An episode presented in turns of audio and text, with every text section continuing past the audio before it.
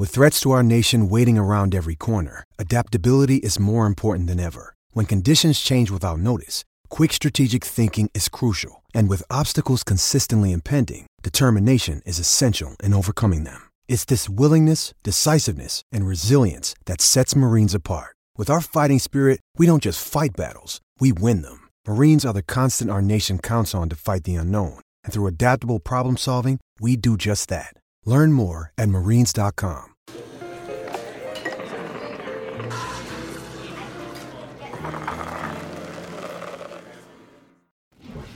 Um, yeah.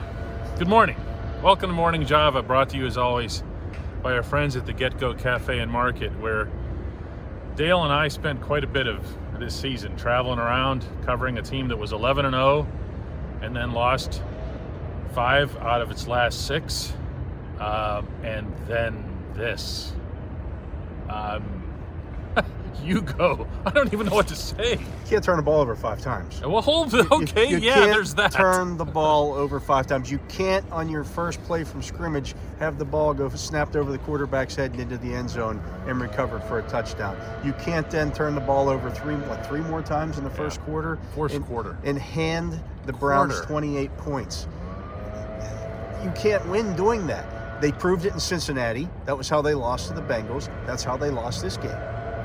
But how? Like, I mean, it's easy to say, you know, they turned the ball over. Well, yeah, we saw that, but this was not a team that did a ton of that.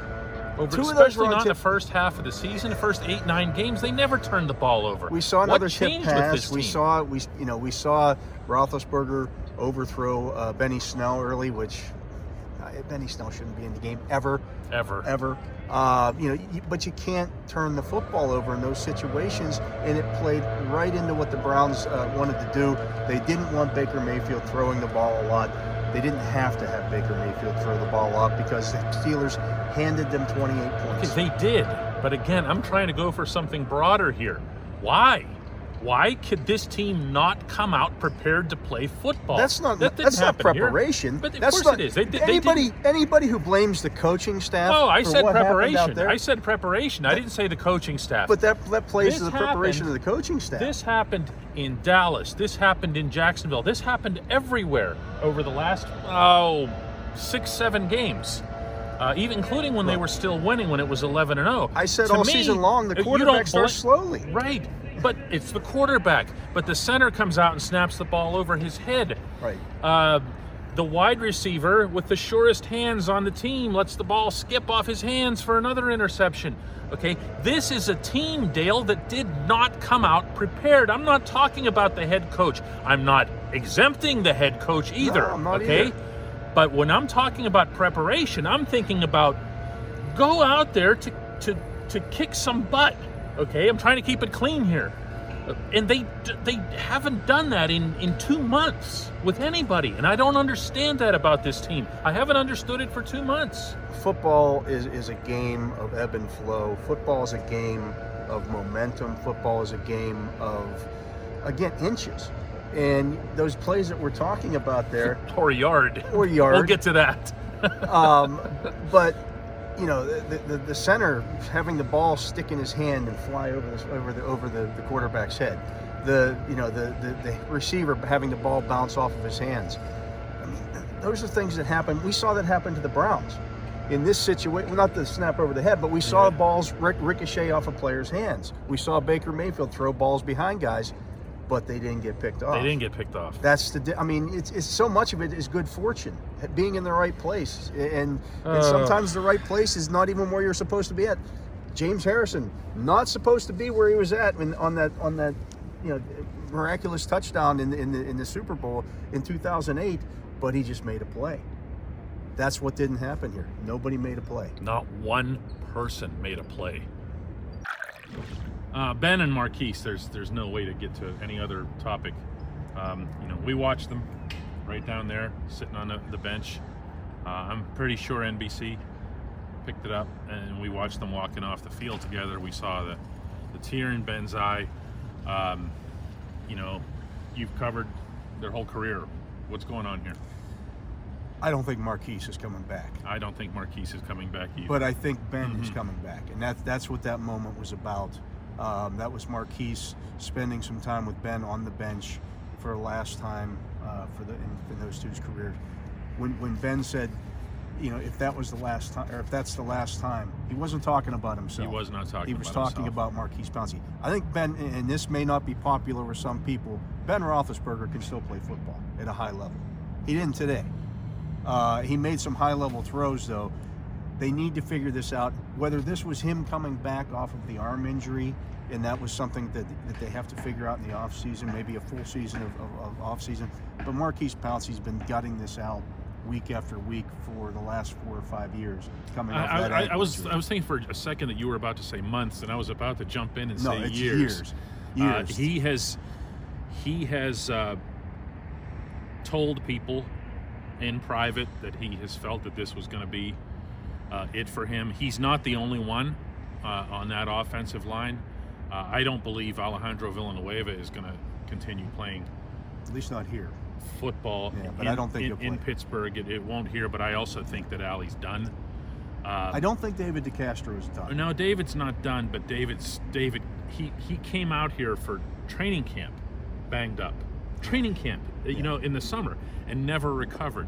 So you're looking at that offensive line, coupled with, uh, I know you and I disagree on this as well, but coupled with what I felt was a really bad decision to leave Kevin Dotson on the sideline in favor of Matt Filer, who committed two penalties. And yes, I know they were both on questionable calls, and I don't care. I still wanted to see Dotson out there. Um, the offensive line, I, I think, was maybe underplayed or undernoticed. But they weren't the problem today. No, I didn't. Other than I, the I'm one not snap. Talking about today. I mean, sixty-six passes, no sacks. I, I only remember one hit, and they actually ran the ball early before they started throwing interceptions. Well, see, that's that's the other thing that's so ridiculous about this. Um, you know, we're not talking about some great defense here. No, we're not, and I get that, and, and that's why I said last week uh, that the Steelers would run the ball against these guys. But I don't think that there's a lot wrong with this line that a great running back doesn't help. You mean change. Like a Nick Chubb? Like a Nick Chubb. Wow, what a football player that is. I know nobody wants to hear this today. What a football player. Between him and Kareem Hunt, and it's funny how different Hunt is when he has Chubb with him. We've also seen Hunt without Chubb. Yeah. I don't mean to change the subject here, but you brought him up. Um, I'm, I'm always someone who appreciates both teams. And watching Chubb run the way he does, the smarts of his running, he's not Turns. just Derrick Henry just blowing through people, although he can do that. But then after that, Hunt looks like he was out for blood yeah, the way he was, he was, he was running. running hard. And and that's what happens when you have that one two punch.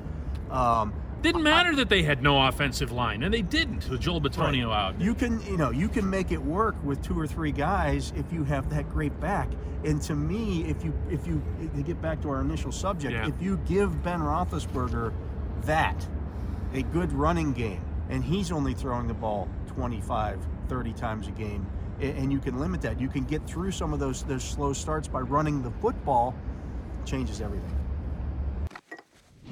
So, Tom Reed joins me now here, and Tom, of course, uh, for a long time covered these Cleveland Browns yeah. uh, for a very long time.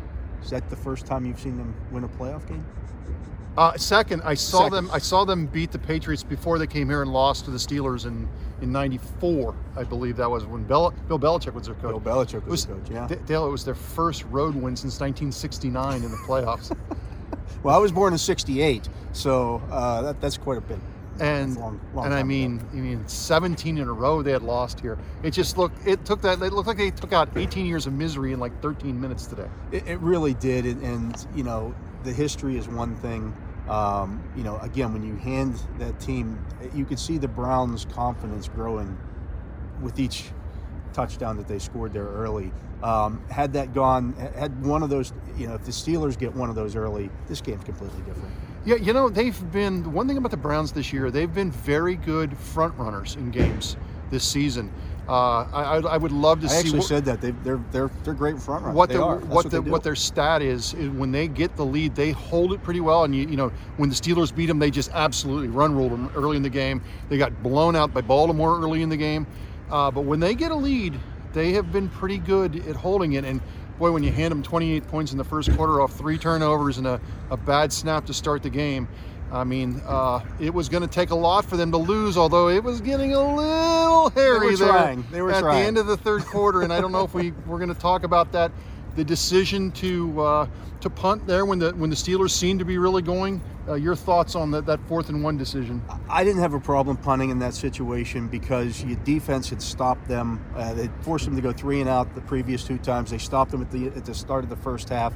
The Browns at that point were kind of brown. They were browning a little bit there. They were coming out. They took I, I just over a minute off the clock on each of those three and outs uh, because it was run for nothing, run for nothing, and then throw an incompletion. And if they get that there, or, you know, Mayfield had almost been intercepted the previous time, almost through a, a, what would have been a pick six probably. Um, you know, you're, in that situation, Mike Tomlin's trusting his defense to get a stop, and it just didn't do it. I'll play devil, devil's advocate. Okay. I almost said Dale, Dale's advocate.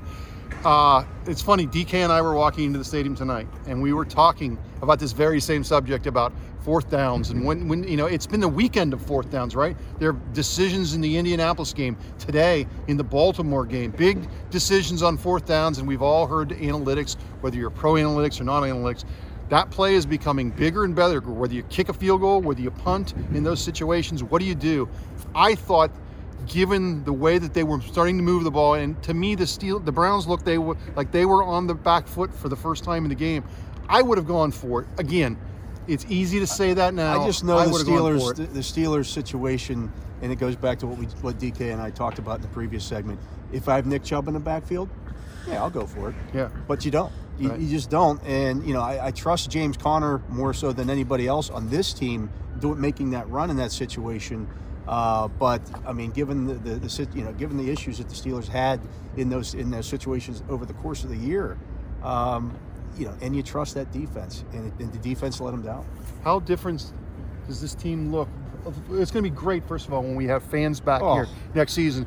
But how different of a team are they going to see when these fans get back next season? It's going to be. I don't. I'm not going to say it's massively different, but I. I mean, they're different every year. I mean, if you if you look at it, uh, you know, as I previewed in, in the in, in our in my preview this week, or I put ahead in my preview this week, Steelers had twenty-seven players from their previous with playoff experience. That's just from three years ago. Yeah. I mean, that's the typical turnover on an N F L roster. You're going to see eighteen, twenty new guys on this roster next year. It's not going to look the same, but after that, nobody wants to see the same. I got one last question for you. Uh, obviously, this season ended in, with the playoffs. They, they won the eleven games in a row. But for the third consecutive year, they kind of petered out as the season kind of culminated. Your thought, can you put in, in your words any thoughts of why that is? Is there any common denominator? You know, I, I think a lot of times, and my, my high school basketball coach, who I still quote all the time, used to always say, it's not, you don't want to start fast, you want to peak at the right moment, and I think this team maybe peaked a little early. I, we talked about it all before the season started, how the Steelers and teams of that ilk would have an advantage because everything was the same, and you didn't have a training camp and you didn't have preseason games, so the teams that had the more continuity would get off to better starts, and I think that's what happened with the Steelers, and it covered up some of the flaws with the team. Those flaws got exposed a little bit more late. They turned some. They turned the ball over a little bit more, and we'll see what happens. You, D K, uh, Ramon Foster, Chris are going to have a lot to talk about over the time on Java. This is just getting started. Even as the season uh, ends, there's never an off season for the Steelers. So stick with Dale, Lolly, D K. But we did get to we, you and I and Chris led the picks. D K was uh, and, and Ramon were on the outside oh, looking in on that okay, one. Okay, all right. I think we were all wrong today, though. We were all wrong today.